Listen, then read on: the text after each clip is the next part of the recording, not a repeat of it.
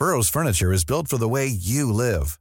From ensuring easy assembly and disassembly to honoring highly requested new colors for their award-winning seating, they always have their customers in mind. Their modular seating is made out of durable materials to last and grow with you. And with Burrow, you always get fast, free shipping. Get up to 60% off during Burrow's Memorial Day sale at burrow.com slash ACAST. That's burrow.com slash ACAST. burrow.com slash ACAST.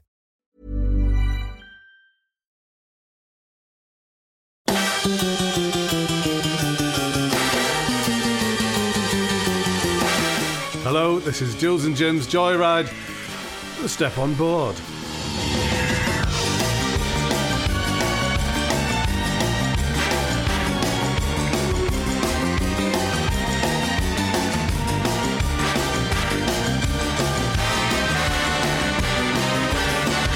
He's like a real life Citizen Kane, a breathing, living, publishing tycoon and ruthless editor. Yet he's as soft and supple as a lady's glove, or or an evening wind murmuring amongst willows. And he is James Brown. Oh, very nice to have Huh? James Do you Brown. like here, that? Yes, yeah, yes. Good It's- morning. it's great, man. Yes, it's very Yeah. nice to have well, him. good evening, whatever time you're listening. Really. Such an accurate description. It is quite accurate, isn't it? One of the first times I, uh, I met you, James, you were firing people willy nilly at the at the NME. Well, we were making it better. You know, we were making it better. The people I was bringing in are Stuart Maconie, Marianne Hobbs, people like that. You know, but when we first met was I came to the Albany Empire because a, a fella called Ted, who was a, a, a, peer, a PR guy in the music industry, said you've got to come and see this comedian. He's brilliant. And we came down on a Sunday night, and Julian was there, Jonathan Ross was there, And, and who quite was a, quite a few. I didn't, yeah, you were outside. I was in the queue as and well. those were the days when you had the big show with Yeah. obviously with Bob and with the guy who had coins and, and things dropping out of his pockets, Kingy and and my band I had a band then as and well. Dorian who played the toff. Yeah. And it was a big ensemble show. And then we put you on the front of the NME not long after that. At about the same time, I, for some reason, I was with you, Jools, at, in Newcastle, and Squeeze were on, and you disappeared completely, vanished from sight, and everyone was waiting for Squeeze to go on. So I said to Glenn, "I'll just you introduce me as Jools, and I'll go on and pretend." Knowing full well, as I was walking on, that I'm not going to be able to play a tune at all here. So I was like, here on the piano, Jools Holland. And then I walked out and everyone went, "Eh, what? Who's he? and then, fortunately, at the final moment, you came running up a corridor to the side, clutching a pile of pizzas. Um, Why would I have pizzas? Was I, was I You'd feeding gone the out band? to get pizzas for, For everyone. Everybody. taken far too long.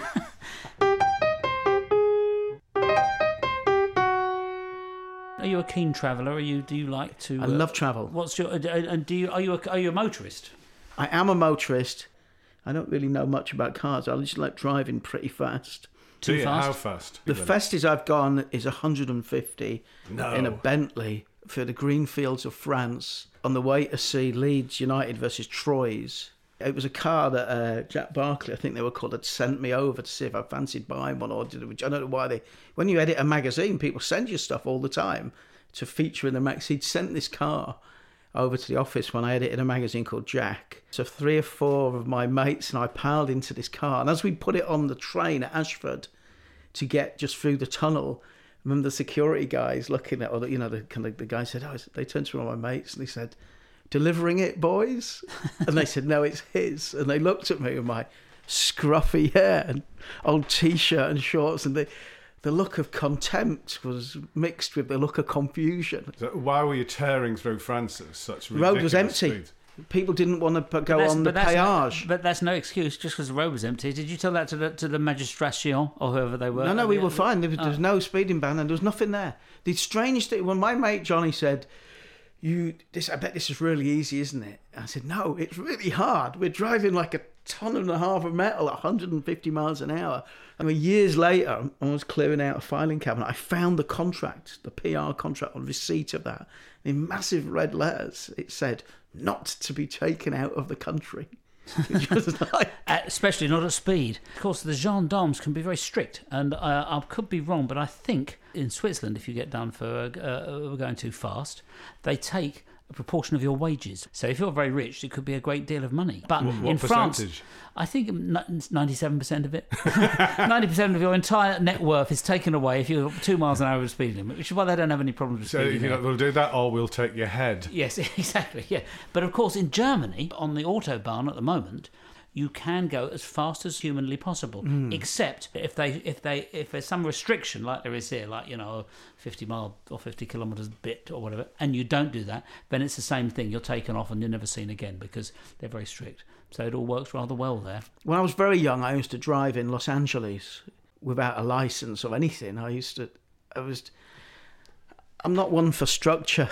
I remember. I think I was I was driving around with you in Los Angeles in a, in a, in a Unlicensed, big old, unlicensed driving around. What, yeah, was it unlicensed? no license. We were driving one time, I think, with Tim Green, who was a road manager or a, a roadie or something for the cult. He That's had a big right, yeah. black Plymouth. We went with um, Derek Ridgers to the Seven Veils strip joint, Yeah, Derek And liked thought- that sort of thing. and I was thinking, why are you taking me here to this seedy I was joint? the same. I, it was not my scene. But But you know Derek Ridgers? Photographer, yes. Yeah, yeah. But well, he was going to the Seven Veils to take photographs, presumably. He was, yeah. But he dragged us along with him. Hmm. he liked that sort of subculture of sex and voyeurism and scarification. That was a very seedy place, though. but popular with the bands apparently. Oh, was it? But was there, was there ample parking? Because this is about transport. There was, uh, yeah. What's the what's the most fa- most famous pop star's car you've ever been in? Uh, probably Bono. Well, he wasn't in the car; it was his van out of the desert. He's got an old van. I was, with What your, sort of van? I was with your friend Andy Delaney. We went to see U2 in uh, Anaheim. Uh, this was after I'd left the NME, so I spent many years in vans with, with, with bands, and it's an interesting dynamic because you see the pecking order of who really runs the band, not the front, not the lead singer, is is the normally the person that gets to sit in the front of the van with the driver. or in the tour bus, the grand Yeah. street, grand room at the back. Exactly. So the same. It's pretty much the same thing, no matter how high the band was. The, the old rituals, the routines. They all had the same vid- Bedford van. Yeah. No, well, this. I was in a minibus with U2. I'd been on the plane with them. I was covering them. It was about 1992 or three. I was covering them for the Sunday Times on the front cover of the magazine. They they got. I liked U2 when they started, and then I didn't like it when he got a little bit sweaty and baggy t-shirted and behatted. And then when they did Achtung Baby, I thought it was a brilliant record.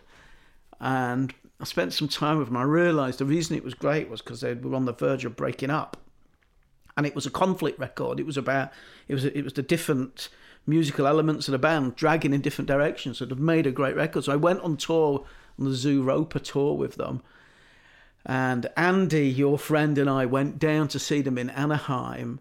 I had all of these different passes, great passes.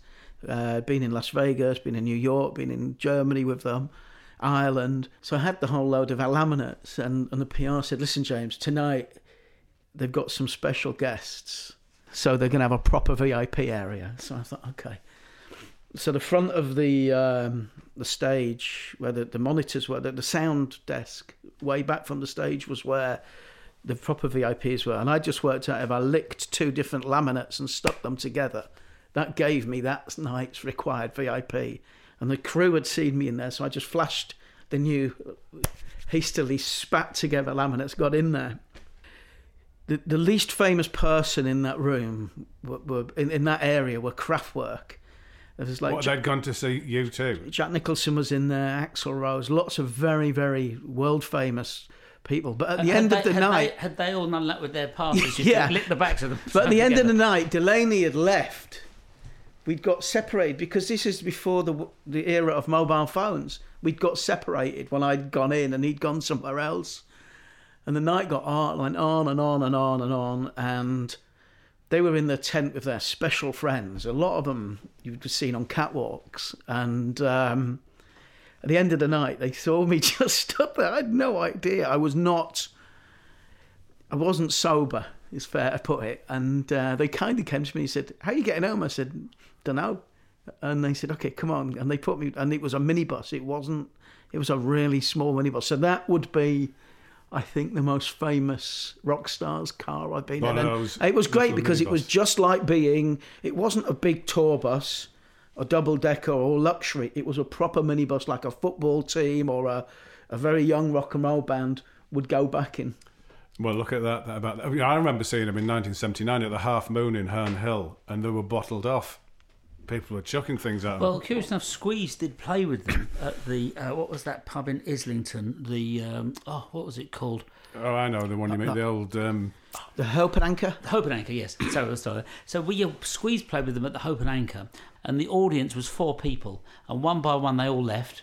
Uh, and then there's a bloke and a dog, and then the bloke left and left the dog there, and then the dog left.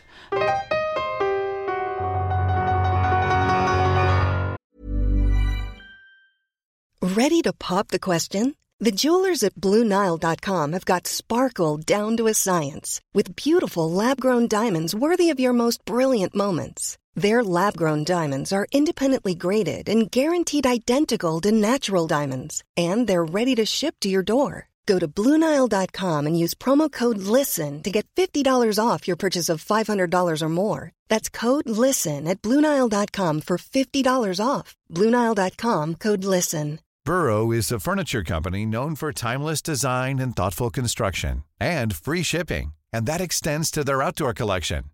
Their outdoor furniture is built to withstand the elements, featuring rust-proof stainless steel hardware, weather-ready teak, and quick-dry foam cushions. For Memorial Day, get 15% off your Burrow purchase at burrow.com slash ACAST and up to 25% off outdoor. That's up to 25% off outdoor furniture at burrow.com slash ACAST. Before I started Loaded, I was researching a book that I was going to call 50 Ways to Leave Your Liver, which was great drinking stories. And naturally, that content became part of, of the magazine. But I have found a story of um, uh, an old soul band who'd piled off the edge of the Pacific Coast Highway that all died. Just a touring band. They weren't a famous band with No. hits. And when the police went there, they found the van. It was full of bottles of vodka and they were looking at the crime scene and they knew there was something wrong and they couldn't work out what it was. And eventually they realised nobody was driving. They were all so pissed. Whoever was probably fighting over a bottle had climbed into the back of the van. There was nobody in the driver's seat and nobody had got out and gone away. Of course, now Roland Rivron um, uh, did a very good book, which he where he interviewed because he couldn't remember anything that had happened to him. He interviewed people about events in his life, and uh, if, and they, they sort of told him what had happened on certain days because he couldn't really remember. Like Jeffrey. Bernard, I think, did Yes. the same, yeah. Uh, and um, and so uh, so it was it was sort of put that together. And you you said you you travelled with Roland, I believe. I did travel with Roland. I got asked to go on this show for Channel 4, which was to do some sort of extreme well-being course. And I, they showed me all the different ones. I was very worried for a moment because you were saying extreme. I think is it going to be where you'll sort of have to eat insects or something horrid like that? But no, extreme well-being. Well, we we Roland. What happened was they said, "Do you want to do yoga at the top of the Himalayas?" And I thought, oh, yeah, maybe give that a go. That sounds quite good. But I wasn't too sure. And they said, "I said, who else is going?" They said, "Roland Rivron." I said, "Yep." So uh, I'm definitely going. And we went over there, and we had we were right up on the edge of the Himalayas in Himachal Pradesh, and but to get there, we had to go on this road, which years later. I turned the television on. It was on the, that documentary series, The World's Most Dangerous Roads. I started shaking. It was like the boss in the Pink Panther, seeing this fucking road that we'd been on. And we were like, Roland and I were on the edge of the minibus, and there was no there was no fence. There was no fence. It was just an, a road, like And a huge like a ledge up the mountain, and we were having to go along this. And we were we were looking out, and it was just looking down, like looking over the edge of a tower block. And it was absolutely terrifying. We were screaming. We not in hilarity, in fear. The tires of the car were all bald. The van were bald. That eventually we got kind of through this pass, and we got down to what looked like a fairly safer road. You know, it was double. There were two lanes. There was a fence. We got out. oh, Thank God for that. we went to the edge and sort of looked over this beautiful valley. And I said, Roland, don't, whatever you do, don't look down. He said, why not? So I said, just don't look down. We're going to get back in the car and go. This was the safe bit. He looked down. There were just car crashes, vans, buses, oh. all just off the edge of the cliff.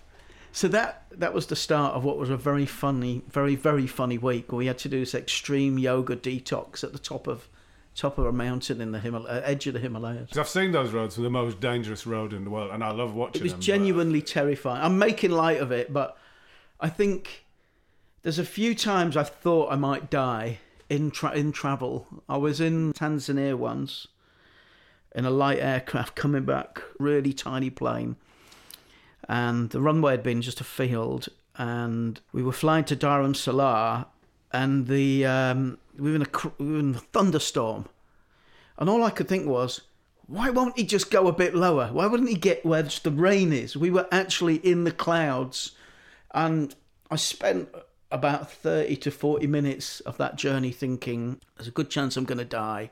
We're going to get hit by lightning or something's going to happen here. It was the most terrifying experience.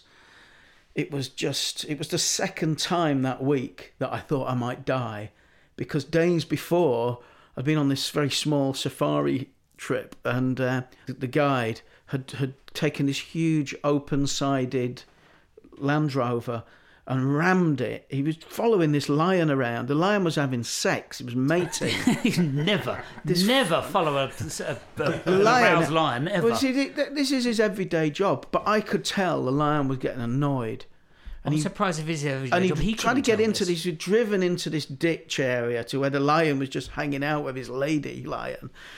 And the lion was sort of snarling and growling at us. So he went round the other way. And I thought, oh, good, we're leaving. And he just went down to the other side and trying to get in. And he got the car stuck under what was like a, an apple tree, a or an olive tree, an old gnarled, very low branched tree. And he couldn't get it out. And this lion got up and started walking round and round and round. And he'd said to us, don't move, don't anyone move. You'll think it's a bigger animal this lion was just lion was walking round right next to us like snarling frothing mid-sexual behaviour I mean, how would you feel if you were having sex in the country and all the tourists arrived? Have you have you have, have you, It's have you had, happened so many times. have I you mean, had, I have you was had many ju- experience of of uh, of, of a lion in a highly uh, erotic and char- uh, sexually charged state? do, you- do you know what I actually have? I was on uh, in on a safari. Uh, There were several lions having uh, well, enjoy, what looked like an orgy Yeah, in a car. In a But the car, in a car. No, there we, I was in a. Oh, I I was see, in an open topped vehicle actually. You mean the lions were dogging? They were lioning, yeah, lioning. they were in. catting. And uh, but anyways, th- th- nothing particularly happened. I wasn't that interested. I Hold on, there was a, hold on, there was there was, lot a lion orgy, was a- but it was, wasn't interesting. I mean, if you want to go down this line, yeah, go down the There was, lion a, orgy there was a huge group of baboons there, like about a thousand of them in this group, and he said that they said they have orgies. They actually get it all on together. A thousand baboons Yeah, he said.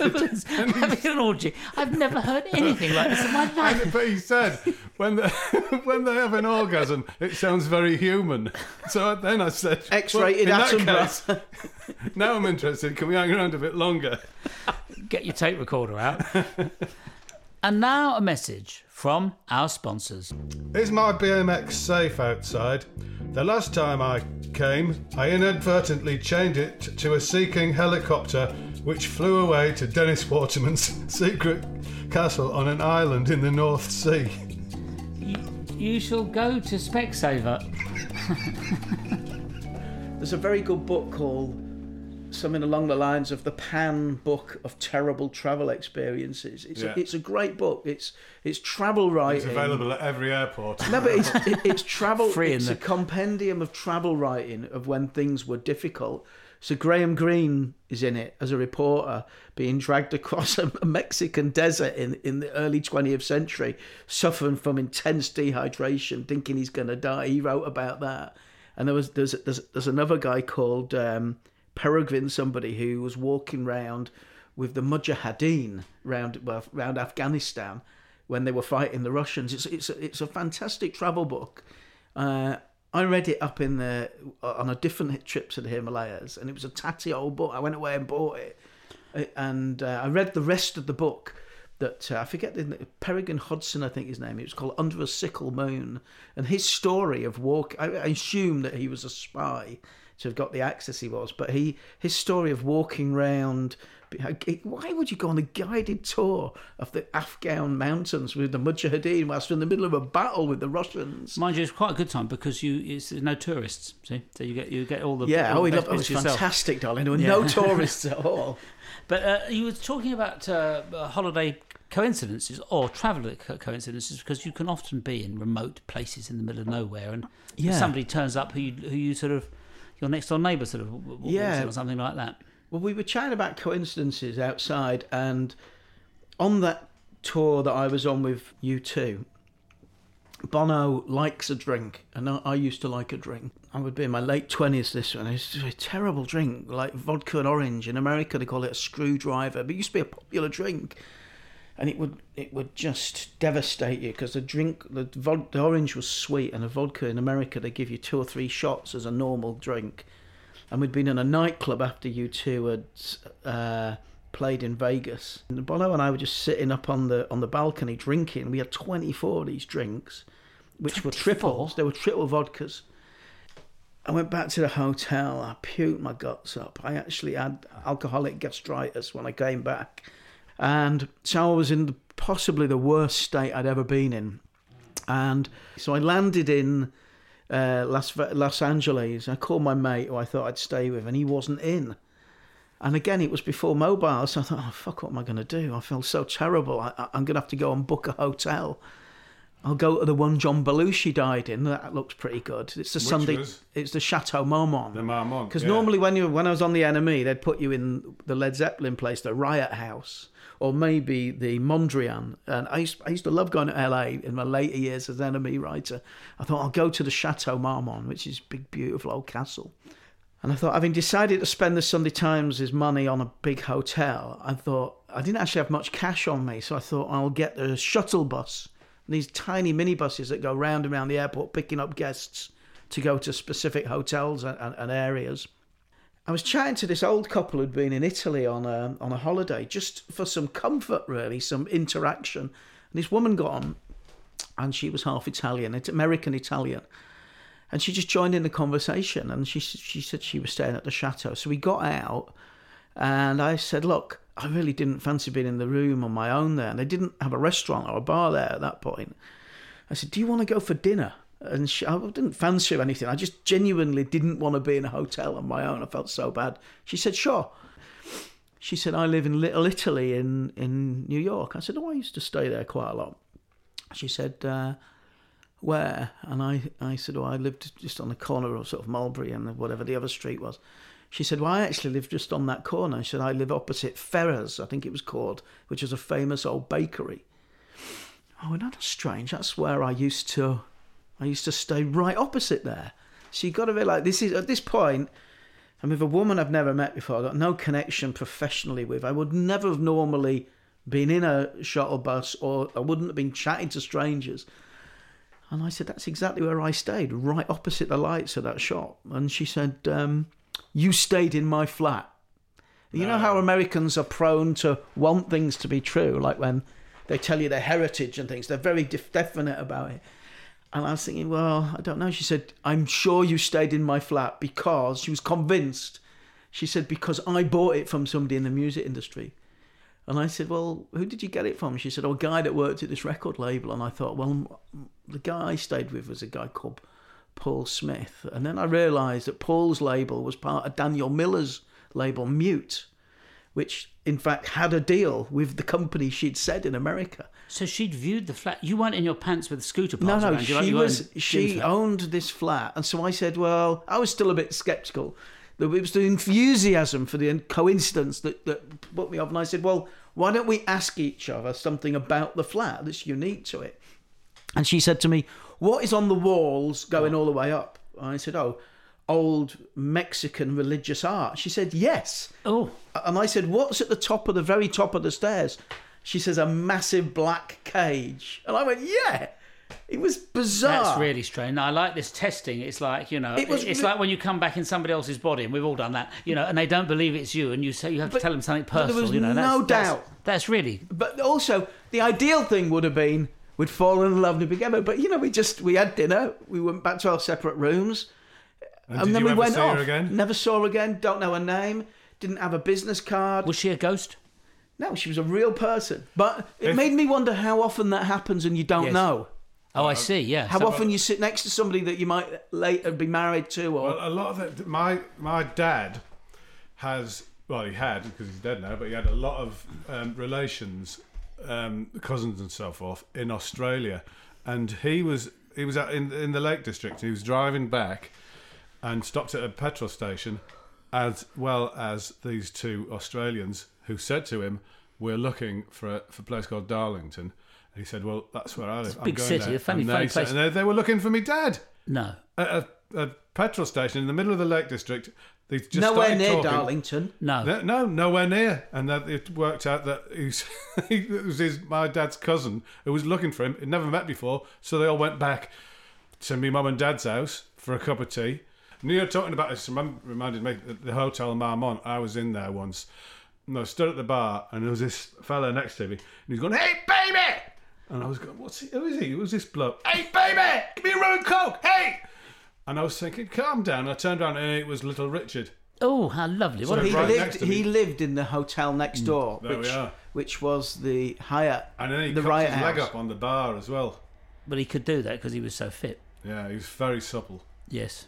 So Der- you mentioned Derek Ridgers earlier, Yeah. and Derek and I would spend a, a lot of time in Los Angeles and California, San Francisco, uh, profiling bands, and he told me a story about seeing Little Richard in the in the in the hotel which he li- lived in, which was the Hyatt House, the, uh, the Riot House, the Hyatt on Sunset.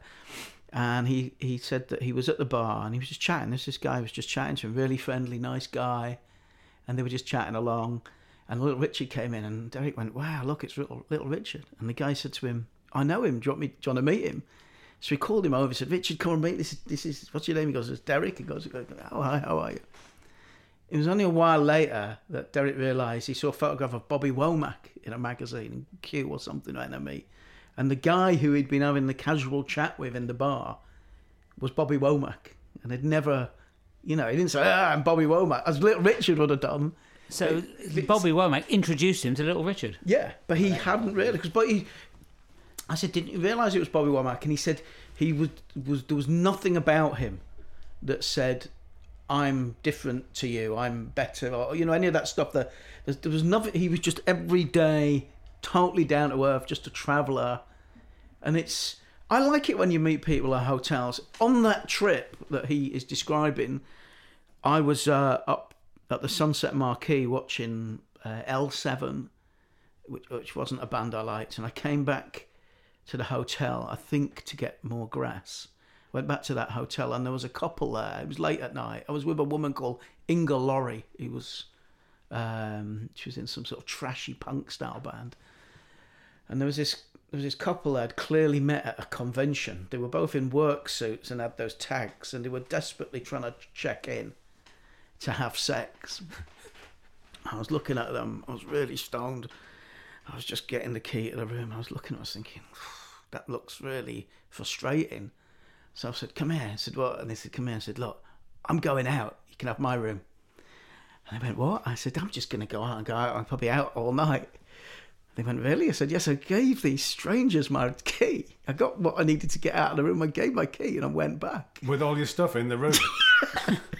And it was like, oh, you know, by the time it finished, you know, the show had finished about one o'clock in the morning, we'd been to a few bars and stuff. I had to go. That was it. There was, there was it, and I knew there was another NME. This was just after I'd left the NME. I knew there was another NME writer in the building, Iestyn. So I managed to find out what room he was in and wake him up. I just thought I was doing the people a good turn. He said I was insane that people could take my passport. I went in the next morning. You know those hotel rooms in America? They got double, the twin rooms. They got two double beds. Yes. Thankfully, the bed I wasn't sleeping was just sheets everywhere. There was conditioner bottles there. Stains on the but the wall, guy left the typical it American. afterwards. the- it had been well used. The guy left me his business card. That, that that's very nice of you. If you ever if ever you're out on our way and you need some Tupperware, we're here to help you. I'm Bob. Um, but the I, I was uh, we um, with my orchestra we did a, hear that tinkling? That is just snowflakes just dropping. Yes, on, I, on- I tried to turn this off. Uh, uh, yeah, I was um, the, the snowflake machine. So we were playing in, in Leeds, and the Australian cricket team were playing, and my brother and the bass player in my orchestra at the time were sharing a room. My bass player got back late, and so I said, okay, no, it's got the key. Well, he didn't know what room it was, so he thought, oh, I've got the key, so I'll go up quietly with my bag and just go in because my brother was asleep in the room. He goes up to the room, this is late, but he goes and he's got the wrong room, but it is the room of none other than Merv the Swerve, Yes. who painted his face with warlike paint. He had a was, big handlebar moustache. Yes, and no and- fuse. Yes, and was pretty terrifying as to behold because he was so fearsome with his bowling um, strength. And my and Dave goes into the room thinking it's my brother there, and he's like puts his thing. he doesn't look like my brother's wash bag. Gets us gets his bag. He's trying to put it quite. Uh, and then this bloke in the other bed, who he thinks is my brother, goes like they do in films, turns over, and it's Merv the Swerve. But I'd have quite like I'd have got in that other bed Well, anyway. I heard the story. Surprised Someone Merv. told me this one. I can't remember who told me, but they said they got the wrong key, went into the room and opened the door, and there, sitting on the bed in his underpants, was Van Morrison, and he was watching the horse racing on the telly in his underpants on the bed. Well, who This doesn't do sounds that? like something used to write on, No, this on is the man with the absolutely sticks true. helmet. Well, here's a true. I know this one for fact because it was me.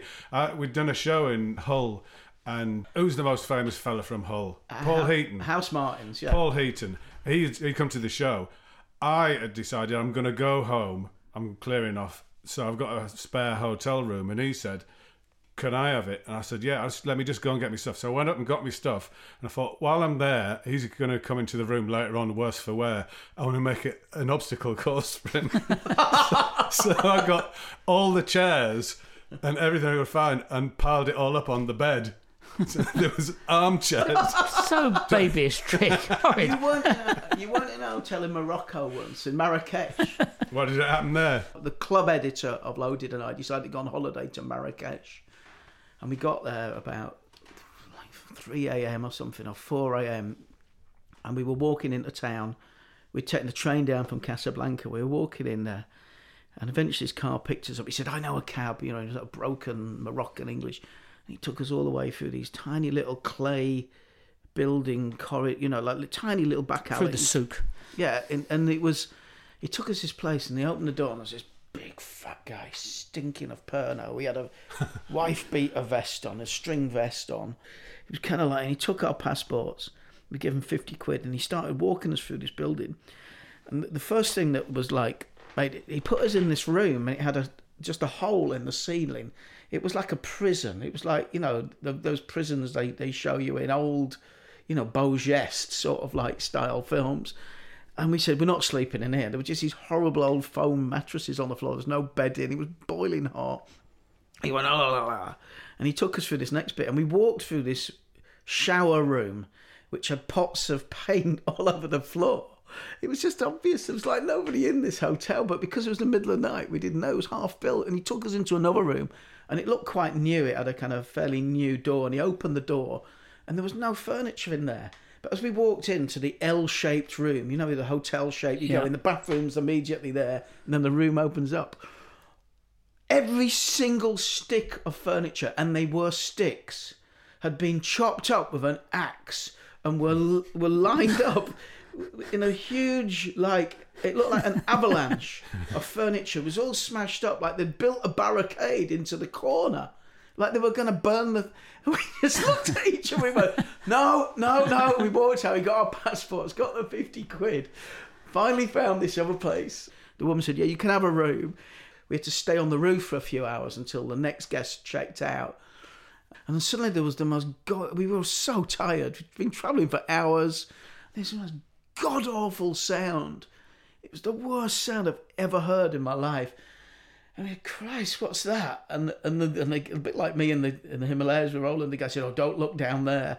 And we looked down, and somebody was chopping a donkey up with an axe. Ah, it was- Oh, even worse than the furniture.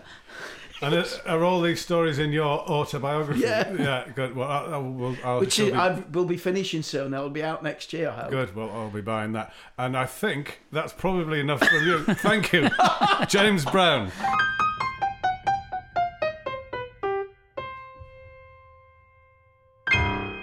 There goes James, travelling back home on Shanks's pony. Uh, who was Shanks? Shanks are your legs, aren't they? Of course. Of course. Like long shanks. Yes. So that means you're walking, doesn't it? Well, there he goes, striding off on another adventure. It was very illuminating. It sounds like dangerous. I think it's the most dangerous one. It is very, very dangerous. We've got more pop. I don't know. Flag.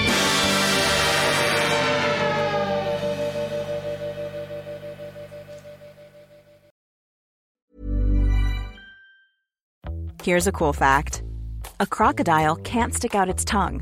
Another cool fact you can get short term health insurance for a month or just under a year in some states. United Healthcare short term insurance plans are designed for people who are between jobs, coming off their parents' plan, or turning a side hustle into a full time gig. Underwritten by Golden Rule Insurance Company, they offer flexible, budget friendly coverage with access to a nationwide network of doctors and hospitals. Get more cool facts about United Healthcare short term plans at uhone.com.